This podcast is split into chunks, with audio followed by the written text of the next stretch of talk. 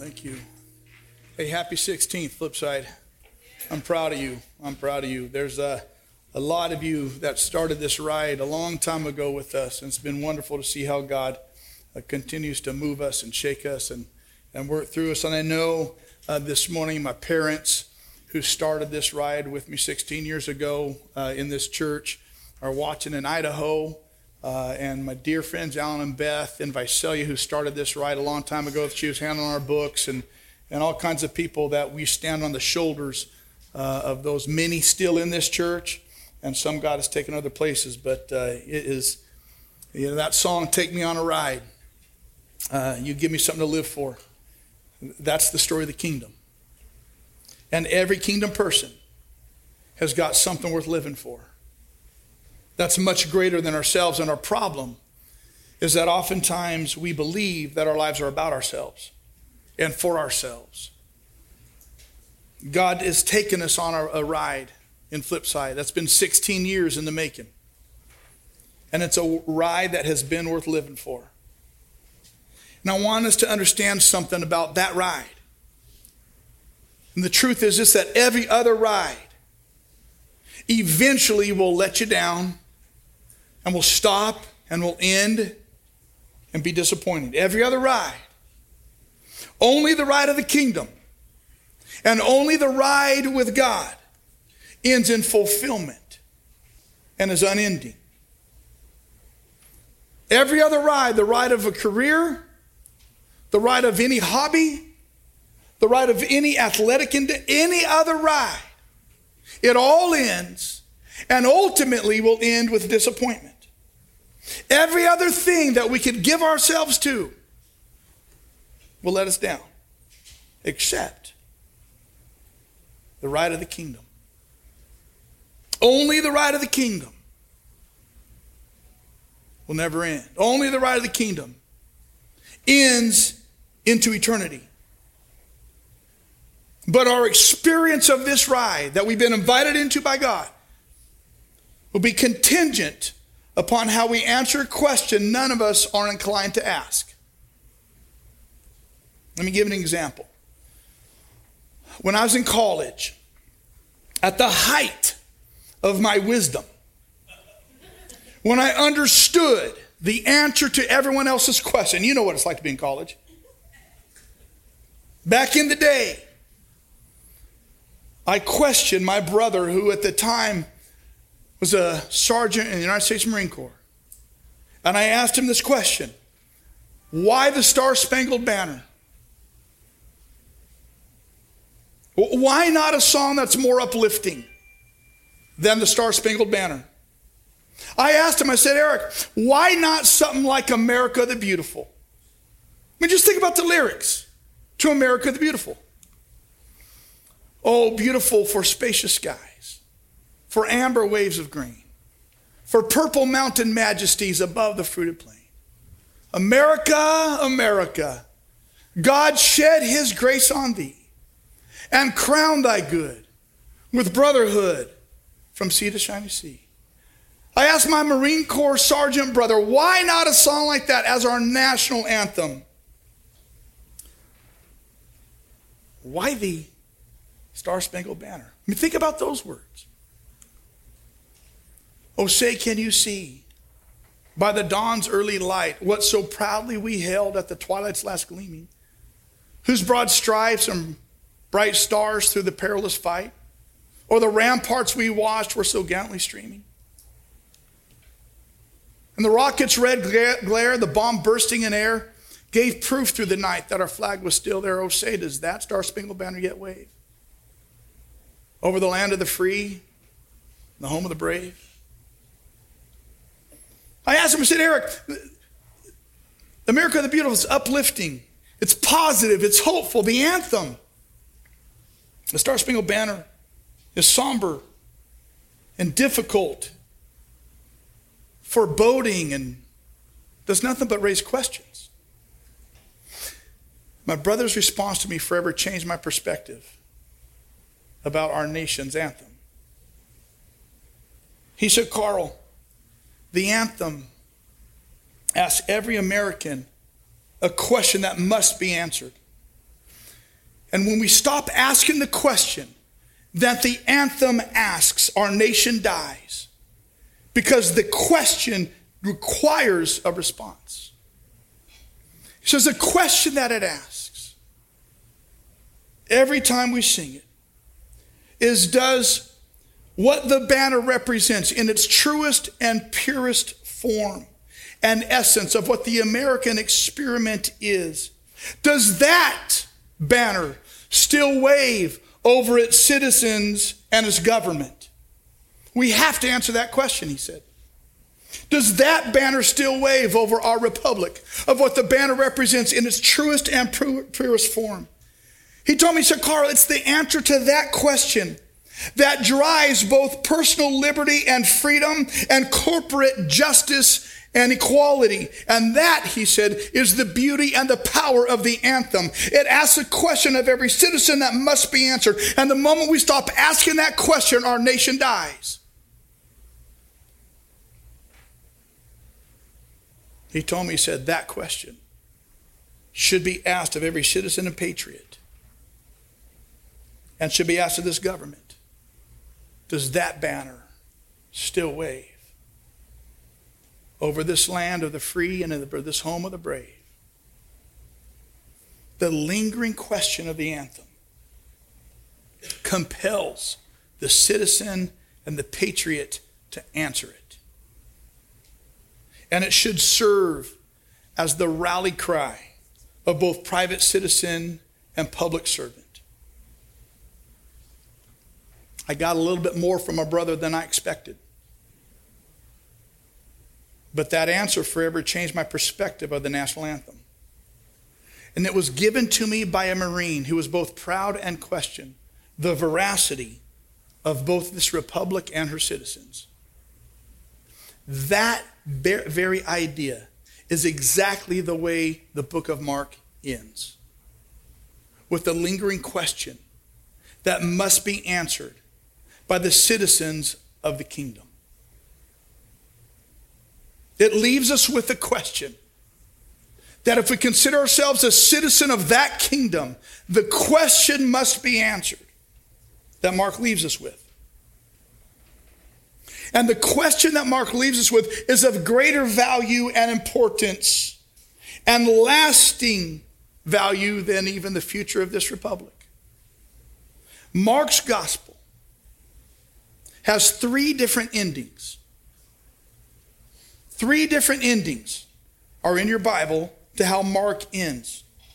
The most reliable ending, the earliest ending we have, leaves us with nothing but a burning question that must be answered by the citizens of the kingdom of God. Let me show you how Mark ends. Mark verse chapter 16 verses 1 through 8. When the Sabbath was over, Mary Magdalene, Mary the mother of James, and Salome brought spices so that they might go to anoint Jesus' body. This is after the crucifixion. The body's been taken down and laid in a tomb. Very early, the first day of the week, just after sunrise, they were on their way to the tomb and they asked each other, Who will roll the stone away from the entrance of the tomb? But when they looked up, they saw that the stone, which was very large, had been rolled away. As they entered the tomb, they saw a young man dressed in a white robe sitting on the right side, and they were alarmed. Don't be alarmed, he said. You're looking for Jesus, the Nazarene who was crucified. He has risen. He's not here. See the place where they laid him? But go, tell his disciples and Peter, he is going ahead of you into Galilee. There you will see him just as he told you. Trembling and bewildered, the women went out and fled from the tomb. And they said nothing to anyone because they were afraid. That is how the earliest manuscripts record the ending of Mark. That is how this gospel ends. Not real inspiring, is it? The message of a risen Savior to citizens of the kingdom who leave and say nothing because they're terrified and afraid. Here's the question that the book of Mark literally leaves us with and lingers. How will I respond to the announcement of the resurrection of Jesus? The anthem that God has spoken over all of humanity his kingdom is the resurrection of Christ. What is my response in the question of that anthem? How will I respond? Will I leave in fear? Will I live in fear? Will I walk away in wonder? How long will I stay silent? These three women, I would argue, are the most devoted disciples around Jesus.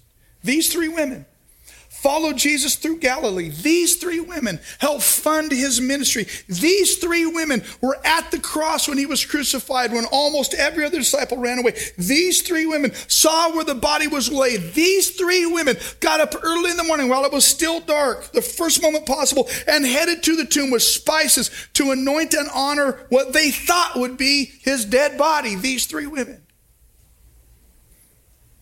They left that morning expecting to find a body in a tomb. But they loved him so much that they were willing to honor a dead body. Profound love. Not worried about the stone that was in front of the cave called the tomb. That stone, 5,000 pounds. Somehow they figured it would be rolled away. They had faith. And they walk up to it, and they were not prepared for what they saw. They were prepared to see a stone in front of a tomb that held a body. What they saw was a stone rolled away and an empty tomb. They were not prepared for that. Let me tell you something. The stone was rolled away, not so Jesus could get out. The stone was rolled away so they could get in and see that the tomb was now empty. And the angel said, Jesus is raised. You just missed him. And he has gone into Galilee. And these three women, the most devoted of disciples, the most fearless of disciples, those who funded, cared for his ministry, these ones were frozen in fear, terrified. The anthem of the resurrection demands us ask a question. In light of the resurrection, what will be my response? If I am a citizen of the kingdom of God, the anthem that is the resurrection flies over this kingdom. What will be my response? Every citizen has to answer that question. The angel gives two instructions to those women don't be afraid, go and tell. Don't be afraid. Go and tell your huddle about it. What did they do? They said nothing to anyone because they were afraid. And the earliest and best copies we have of the Gospel of Mark, the ones that predate every other, ends at verse 8. And that's the end of the Gospel. And it leaves the citizens of the kingdom asking the same question What am I going to do now? And demands an answer. If you're a citizen of the kingdom of God, it demands an answer. Just like the national and the Star Spangled Banner demands an answer from its citizenry. This demands an answer.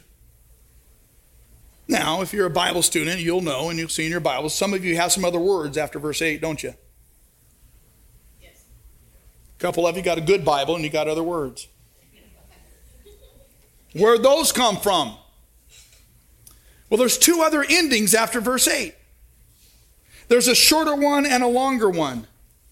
And the shorter ending that some have says this Then they quietly reported all these instructions to those around Peter. After this, Jesus himself also went out through them from east to west, uh, uh, sent out through them from east to west the sacred and imperishable proclamation of eternal salvation. Amen. That's the shorter version. And, and some translations have that in there. Now, what we know from studying Mark is that is not how Mark speaks. That's not how he writes.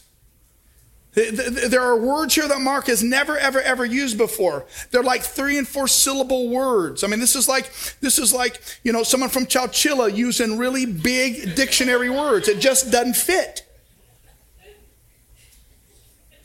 And, and so we know that this is not the way Mark wrote or spoke. So this didn't come from Mark. And then there's the longer version. And the longer version is what most of you have in your Bibles, verses 9 through 20.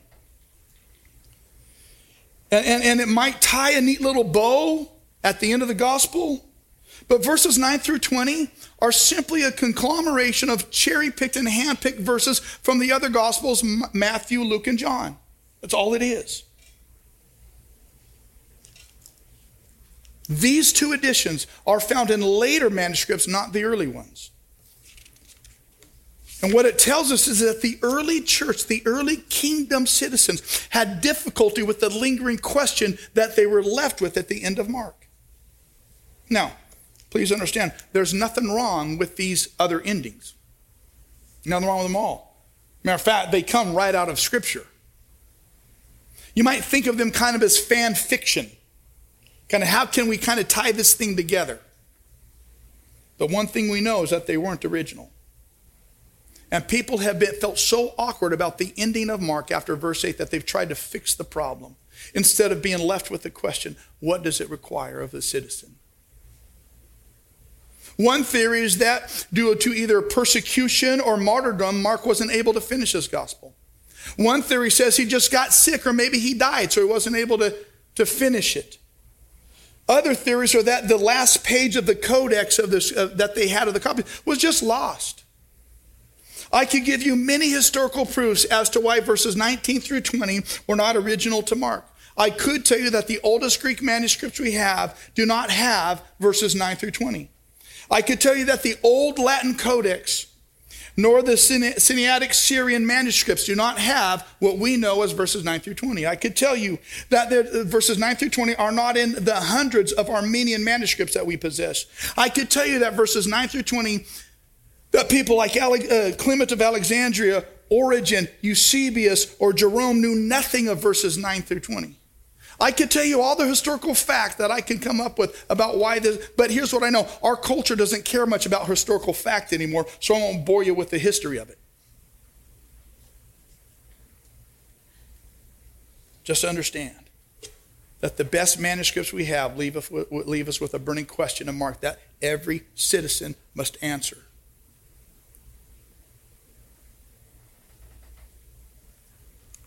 How will I respond to the life, death, and resurrection of Jesus? And what does my answer require of my life?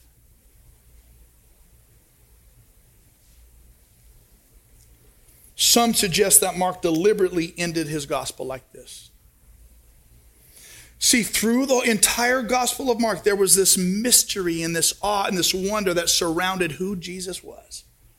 People often ask the question who is this? Who does this? And some people suggest that Mark intentionally left the readers of the Gospel of Mark, who we are, in the same position the women were left with. Understand, the women went to a tomb expecting to see a Jesus.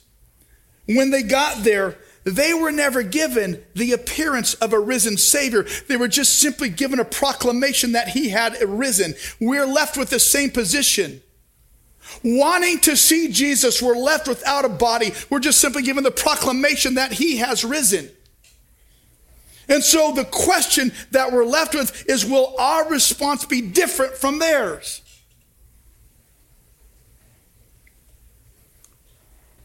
In light of the announcement, what will I now do? Some say that Mark intentionally leaves us in this place to gauge our response against theirs. Now, this announcement is good news. Because here's the truth of it the end of the text doesn't mean the end of the story. Because the end of the text leaves us with a burning question that must be answered. Now, we know from other gospels that the women didn't stay, they might have started silent, but they didn't stay silent. We know that the women eventually told their story. The very existence of this portion of Mark confirms that they told their story. There wouldn't be a story if they didn't tell it. So we know by the existence of this story that they eventually told their story. The other gospels give us proof of the resurrection. John chapter 20 tells us that Mary held on to Jesus' feet at the tomb. And later in chapter 20, it tells us that Thomas touched his side of the resurrected Savior. Luke 24 tells us that Jesus took a walk along the Emmaus Road and spoke to two of his disciples. John 21 tells us that Jesus ate fish with the disciples at the seashore. We know that these things happen, but we don't know them from Mark. Here's why I think I think Mark ends like he does, if it was intentional to invite us to fill in the blanks and become part of the story. The women left terrified and silent. How will you leave the announcement of the resurrection? He invites us into the story, into the narrative, to write our own script, to answer the question and make a decision. What if Mark's ending isn't really an ending at all? What if Mark deliberately left the ending incomplete? Because the conclusion was intended to launch us back into the gospel, back to the beginning. The angel asks, You're looking for Jesus, aren't you? It's the same question that every human at some level has asked, is asking, and will. It's the same question. Every human has a God shaped hole in their heart that only Christ can fill. And at some level, every person is asking the question God, where are you? Jesus, are you real? You're looking for Jesus, aren't you? Every one of us are. He says he's not here, you just missed him. He's gone ahead into Galilee, and you'll find him there. And with the conclusion of the book of Mark in verse 8, he invites us to join that story. He's back at Galilee. Go find him. And the citizen of the kingdom has to ask and answer that question Do I want to go back to Galilee and find him? Do I want to go on a ride again back to Galilee and find him? He's invited me on a ride that's worth living for. Am I willing to take it? Every citizen of the kingdom must ask that question, the same question that those women at the tomb had to eventually answer. Go on a ride back to Galilee, to the place where Jesus' ministry began. Go on a ride back to the start of the gospel, back to the places at the margins of Israel, back to the places of the first nine chapters where the gospel began. Go on a ride. He's inviting you. On the adventure of a ride back to where it began.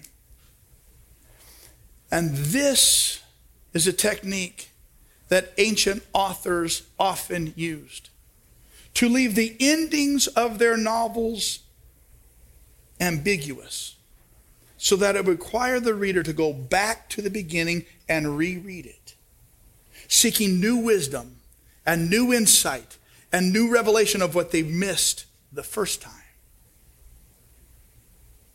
Go on a ride. Back to the beginning. If you want to see the resurrected Jesus, go on a ride back to Galilee. If you want to see the kingdom of heaven, go on a ride back to Galilee. See, it's in Galilee on a mountain that God the Father said, This is my son in whom I'm well pleased. Listen to him. And we get a hint that he is indeed the Messiah. Go on a ride back to Galilee in Mark chapter 1, where Jesus takes Peter's mother in law who has a fever and touches her and heals her, and she arises and waits on them completely healed. Go on a ride back to Galilee in chapter 2, where Jesus commands a paralyzed man who cannot walk to stand up, and the man gets up, takes his mat and walks. Go on a ride back to Mark chapter 3, where Jesus heals a man with a withered hand and learn the the truth that God's commands are God's enablements. Go on a ride back to Galilee in chapter 4 when Jesus calms the terror of the storm with simply the words of his mouth, go on a ride back to Galilee in chapter 5 and see where Jesus raises a dead child and gives it life. Go on a ride back to Galilee in chapter 6 where Jesus creates a feast of abundance where there's only scarcity and lack and walks on water and takes the divine name of I am. Go on a ride back to Galilee in chapter 7 where Jesus heals a demon possessed girl and liberates her and gives her freedom. Go on a ride back to Galilee in chapter 8 and see where Jesus gives sight to eyes that had never beheld sight before. Go on a ride back to Galilee in chapter 9 where Jesus takes a little boy who had never spoken and never heard and raises him up and heals him. Tell, go on a ride with Jesus back into the kingdom and experience resurrection when you take that ride. Go back to Galilee. You begin to see that every appearance of Jesus was the appearance of a resurrection. Go on a ride.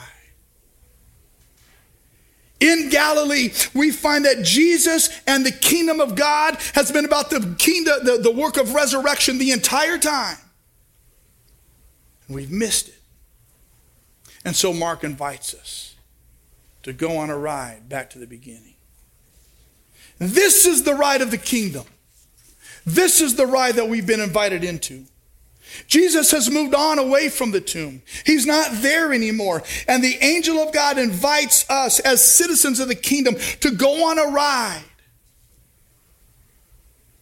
back to Galilee, the symbol that is the margins of society, Galilee. Amongst the sick and amongst the dead, amongst the poor and amongst the hungry, to see the kingdom of God come to fruition. If you want to find Jesus, if you want to experience the kingdom of God, go on a ride back to Galilee, to those places on the edges, the marginalized, the places that appear to be dead, to the most God forsaken places in our culture and in your heart, where Jesus feeds and Jesus heals those who are hungry and sick, where Jesus drives out demons and pre- preaches hope to the brokenhearted Jesus is always about the business of resurrecting dead things. Go on a ride. It's worth living for. This is the ride of the kingdom. Friends, I encourage you to ask yourself where are the places in my world that seem dead and deserted? Jesus is there. Where are the places in the margins of my world that nobody really notices anymore? Where are the places in my own past, the own experiences that I've had that are seem like they're beyond healing? The resurrected Jesus is waiting for you in those places. The resurrected Jesus is in those Galilee places. And he invites us to go on a ride back to those places. The resurrected Jesus is in those Galilee places of the angels of grace in Fresno that rescues babies and finds Christian foster homes. Go on a ride with them there. Go on a ride with Jesus. He's at Pregnancy Care Center, the place that rescues unborn babies and heals moms and dads who think they are without hope. Go on a ride with them there. The resurrected Jesus is that youth for Christ intervening in the lives of young men uh, who, who, who, the, who, the, who the culture's given up on. Go on a ride with him there. The resurrected Jesus is at Vidas Plenas in Guatemala, in the academies in the largest urban slum in Central America. Go on a ride with him there.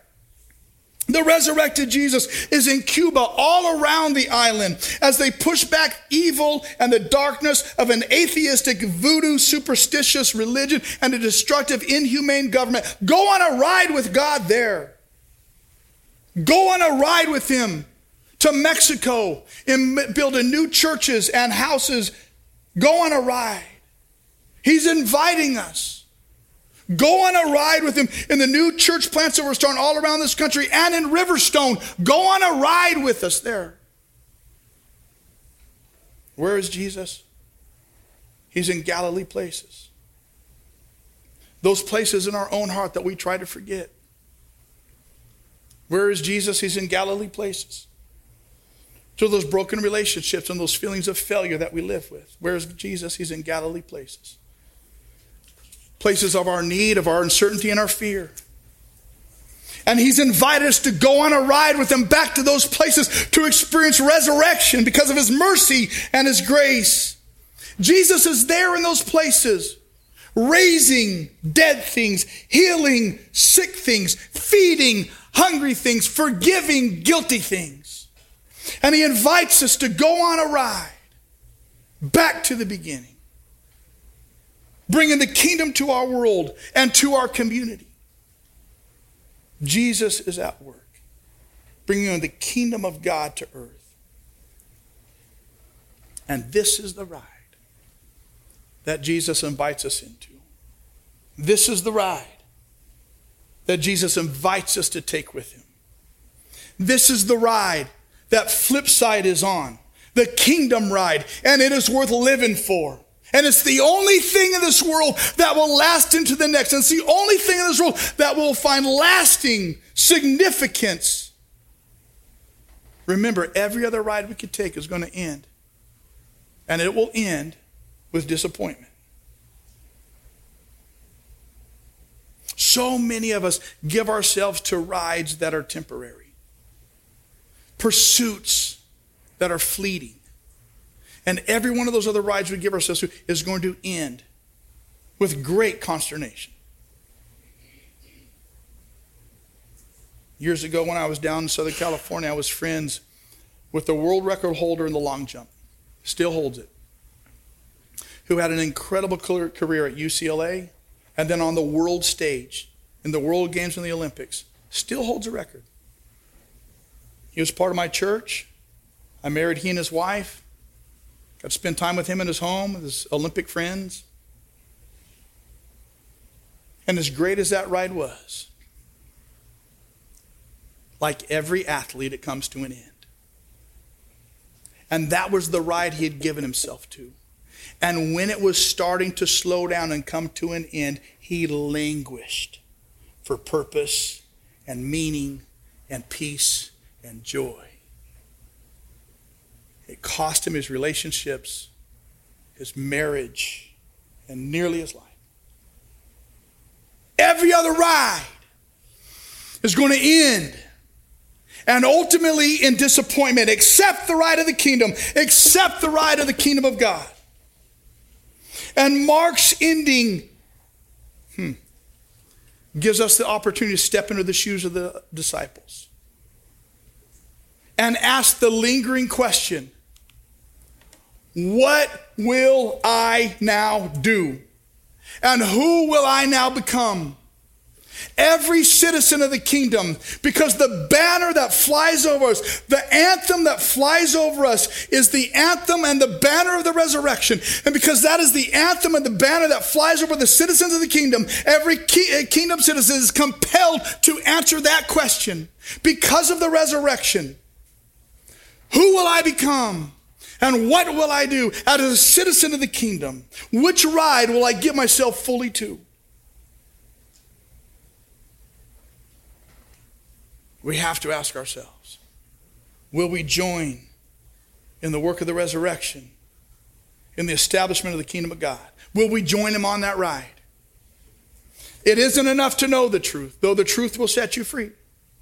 The gospel calls us to act and to speak as the angel told the women go and tell. Join the ride of the kingdom. The establishment of the kingdom of God on earth as it is in heaven. Go and tell. Join him on a ride. This is the ride. This is the ride that God invited us into.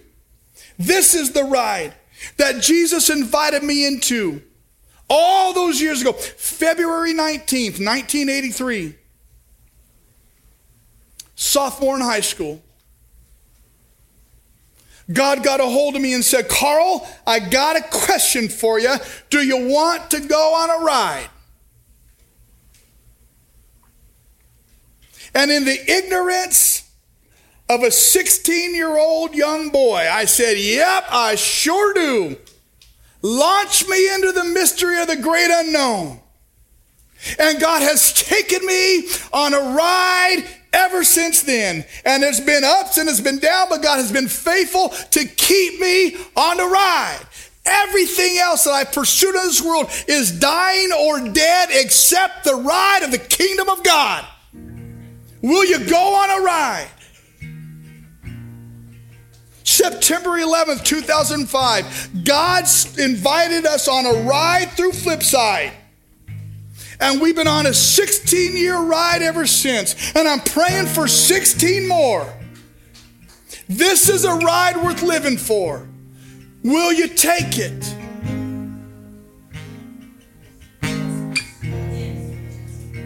This is a ride worth living for. You're ready to go. If you are, then citizens of the kingdom say, God, take me on a ride. Launch me into the unknown. I'm ready to go. Whatever it means, whatever it costs. I'm tired of chasing rides that are going to end. I'm tired of living on a track that's just a perpetual circle going nowhere. Take me on a ride. Happy birthday, Flipside. We got 16 more of a ride. God, thank you. Thank you that you've invited us on a ride. Thank you that you don't give up on us when we're chasing other stuff. Thank you that your perpetual call is for us to always answer the question because your banner and your anthem is resurrection. What now will I become and what now will I do? We answer in response, God, with the simple words Take me